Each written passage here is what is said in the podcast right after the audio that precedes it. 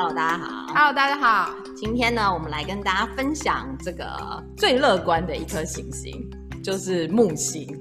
然后它也是象征成长跟智慧的一个行星，所以我给它一个标语，叫做“看见更大的画面”。好，我们先来看一下天文跟神话。木星因为要铺成它的大雨夸张，所以它是太阳系最大的一个行星，而且因为它充满了气体，所以体积也像一个大气球。反映出他乐观的心态，因为就充气一直充气，吹牛嘛，就就爆炸。然后呢，木星绕太阳一周是十二年，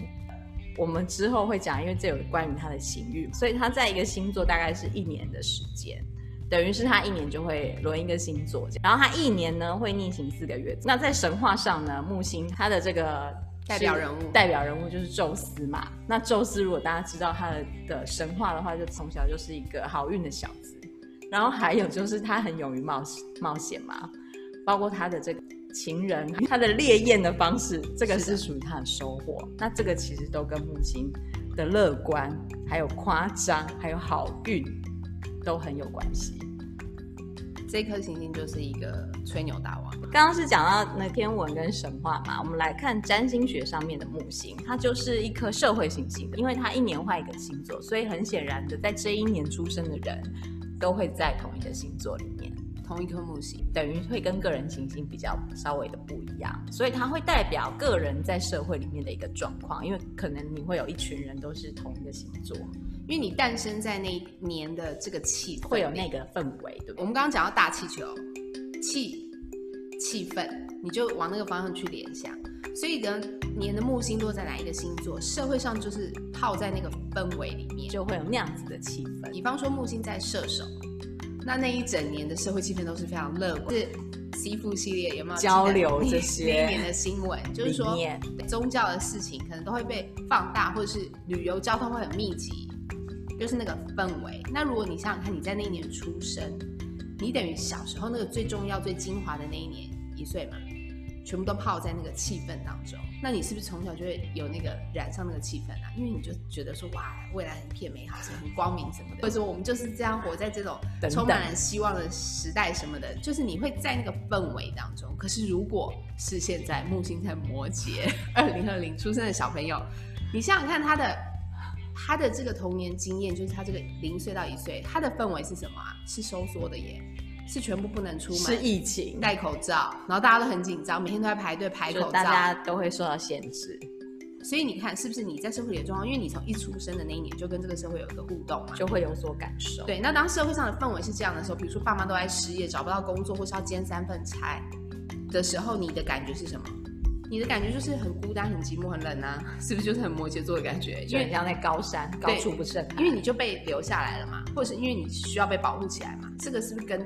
大家都脱不开，就是所以我们说它是一个社会行星嘛。那当然土星也代表一个社会行星，不过因为我们今天讲的不是土星，是木星。好，那木星呢？刚刚讲了嘛，那个社会上面的一个氛围嘛，一个气氛的感觉，就是因为是不同的信念，所以会制造不同的族群嘛。那很多人比如说把宗教当做是一个族群这样子，因为比如说你吸引假设基督教或佛教，那你们可能就是有一个相同的理念啊，那你就会形成那样子的一个道德观。所以说社会，因为我们刚刚讲社会行星嘛，社会是人们共同的道德观建立的。你有相同的宗教，你可能就会有那样子的道德观，或者是如果你有相同的政治立场，你可能就会有类似的道德观。那如果说土星代表是法律面的执行的话，木星就是代表不是法律哦，它是代表法律底端的那个道德规范。所以其实很多如果是木星阐释的话，可能会讲说它是跟道德层面比较有关的。比如说，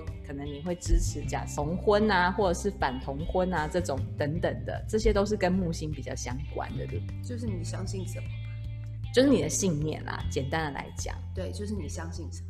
所以这个是占星学上面的木星，它就是属于呃比较稍微大层面一点的，跟社会有关的。这个信念其实是蛮危险的，就是说会有的时候会比土星更可怕，因为土星你还可以怪说那是法律，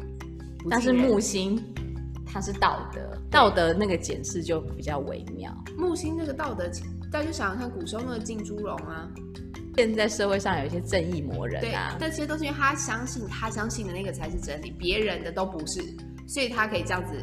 凌虐跟暴力的，也因此他可能会谴责他人。我觉得那个道德，大家要知道，道德杀人这个不是随便讲讲的，很多啊，人言可畏，这个都是木星哦。不要觉得说这个大好人哇，好开心哦，没有，其实他的事情是最可怕的，因为那个东西是最无形的，它像气球一样，对不对？它是一个气氛，它是一个集体的氛围，所以呢，那个东西当他来杀你的时候是最痛的。或者是说以前古代的时候有那个猎杀女巫那种，大家对于或者是那样子的一个歧视嘛，那个其实都是一个社会的氛围底下，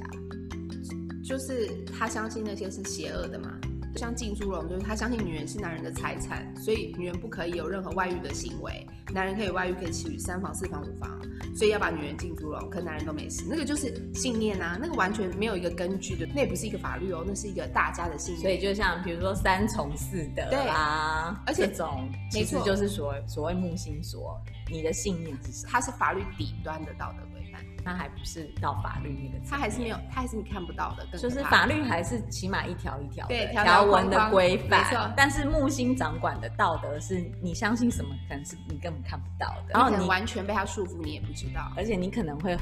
整个人生都受到他的影响。我觉得他很像国王的新衣，就是你看不到，但是你觉得你，可是你相信，对国王相信他有穿衣服，你穿的非常舒服。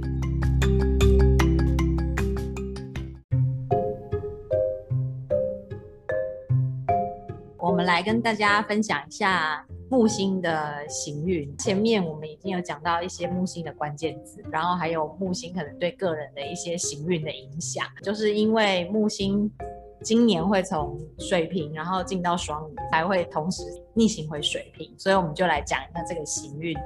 对集体的影响好了，那我们先看一下木星在双鱼座行运的时间，是从二零二一年五月十四号会进入双鱼座，然后六月二十号它会开始逆行，从双鱼座两度开始逆行，那它一路会逆到七月底左右，就会逆到水瓶座，就是会逆回原来的水瓶座。顺行的话，就到十月十八号木星会恢复顺行，然后这个时候它就会从水平二十二度再前进。然后到十二月二十九号正式进入双鱼座了，等于木星在二零二一年它会走两个星座。木星一进入双鱼座，就是刚刚讲的嘛，五月中那个时候，它其实就跟天王星形成一个应该是动力的相位，五分相。那明年它在进入双鱼座的时候，还会再一次跟天王星产生五分相，然后再来是六分相。在去年应该二零二零年进入水瓶座。然后好像感觉他很快一下又到了双鱼座，好像我们还没有很很习惯木星在水瓶座的那个那个能量，就是很比较新奇的能量。然后一下又到双鱼座了，因为传统上我们知道木星也是守护双鱼座的。这样讲，他回到双鱼座，等于是他自己守护的那个星座的话，是不是他会相对这个能量会比较舒服呢？所以大家去外面看，几乎所有的占星师都觉得木星入双鱼是天大的好事嘛。就如果大家有稍微在网络上爬出一下这种行运的文章，你就会看到很多人其实是觉得非常棒，会有很很多好运。那我们来对照一下我们台湾的时事，五月十四号就是我们的疫情喷发的时候。就刚刚好是疫情正要起飞的时候，刚刚好就是完美的完全时间点就是一致这样，就是在木星一进入那个双鱼座，就突然一个失控的感觉，在水瓶座都还很冷，就是这么准确，都不能怪到别天，或是都不是，就从那天开始，所有人都感觉到社会上的社会上的气氛就是骤变，因为你本来是很冷静的，大家都好像是活在异次元，跟世界是脱开的，我们好像都没有。